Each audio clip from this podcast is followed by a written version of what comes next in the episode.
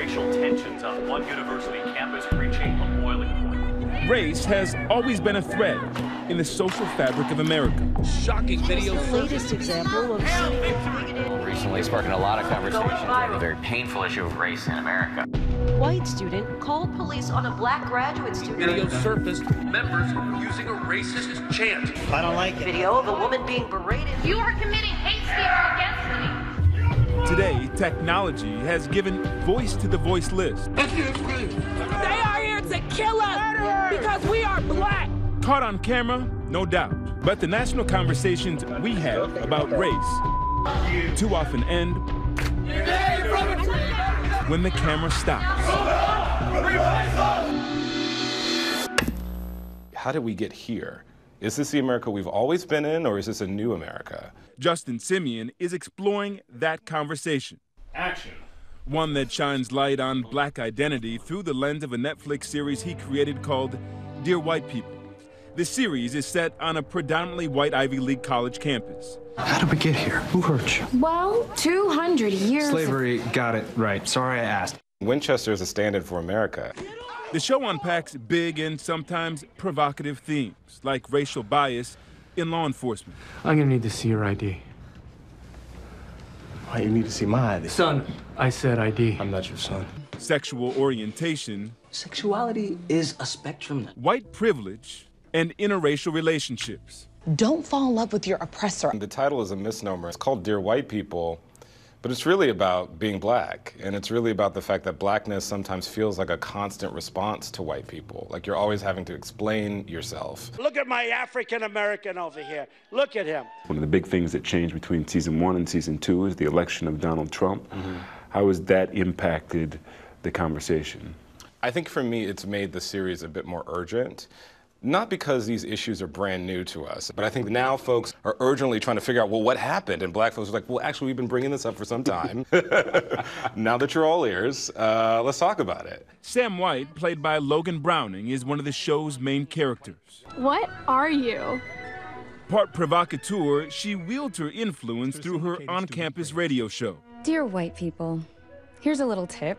When you ask someone who looks ethnically different, what are you? The answer is usually a person about to slap the shit out of you.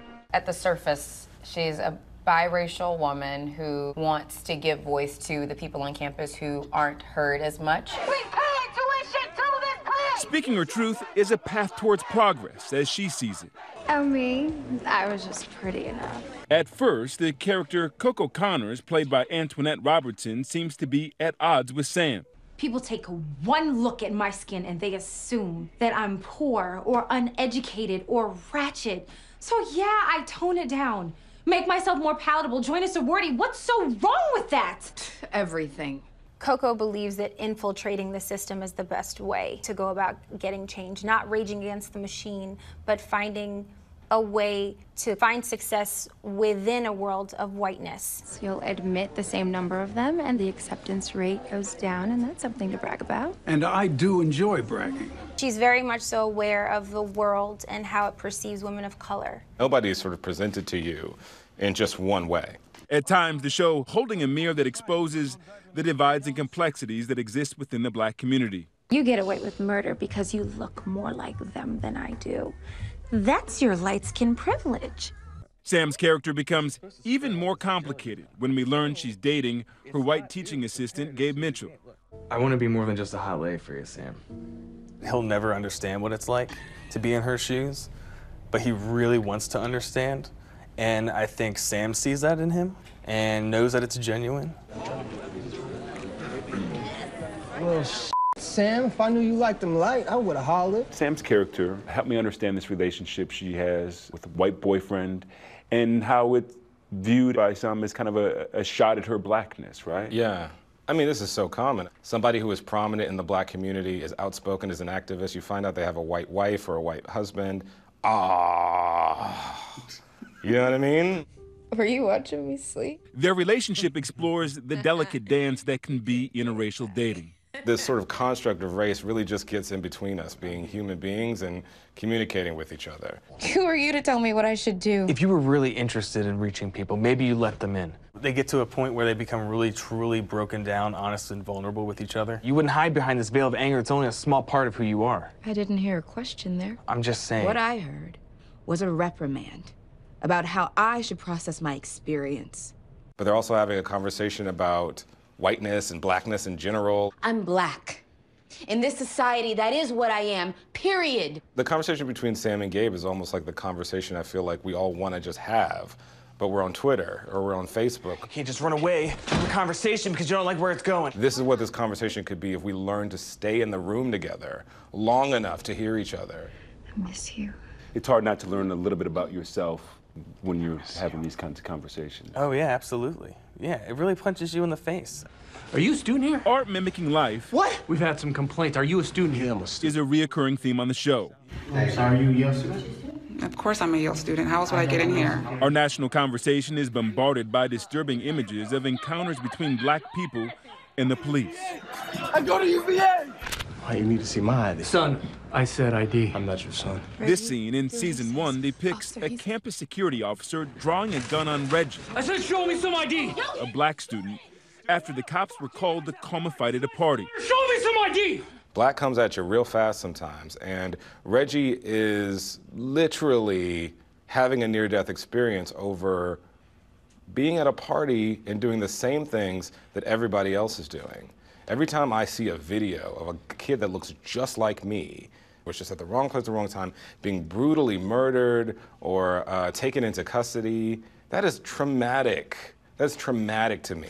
Just felt like we had a responsibility to speak to that. Unpack that, the, the, the intensity of, the, of that moment. It's still with me, actually, because when I read the script, um, you know, it didn't hit me until like hours later, and I just, you know, cried. Are you okay, Rich? Reggie's narrative explores the collateral damage of that moment and how trauma often lingers long after the headlines disappear. Even with the happy ending of Reggie not dying that night, still comes with a lot of consequences, comes with a lot of wounds. I'm having panic attacks, and I mean, it's not like the dude shot me. No, don't do that. No. The worst thing we can do is normalize this stuff. Most television shows, when something like that happens, we're done. We might reference it a couple times in the dialogue, but we're done. But for black folks, we're, we're experiencing PTSD. Justin makes that a point by revisiting Reggie's pain throughout the series. Why are you here? So I won't be labeled the angry black man. I think part of why mental health is a taboo in the black community is because we're all kind of in survival mode. We've been in survival mode for generations now. We don't realize that we're not fine. You cannot let those few seconds become your whole life.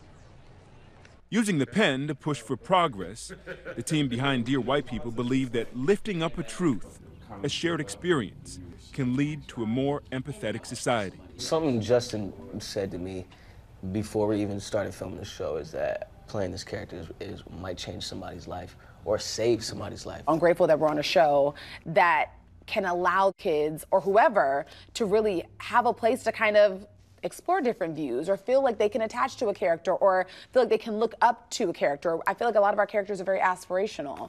The fact that I have the opportunity to say something and tell people what I'm going through is not lost on me. I feel like I have to say something in my work. For Nightline, I'm Zachary Kiesch in Los Angeles.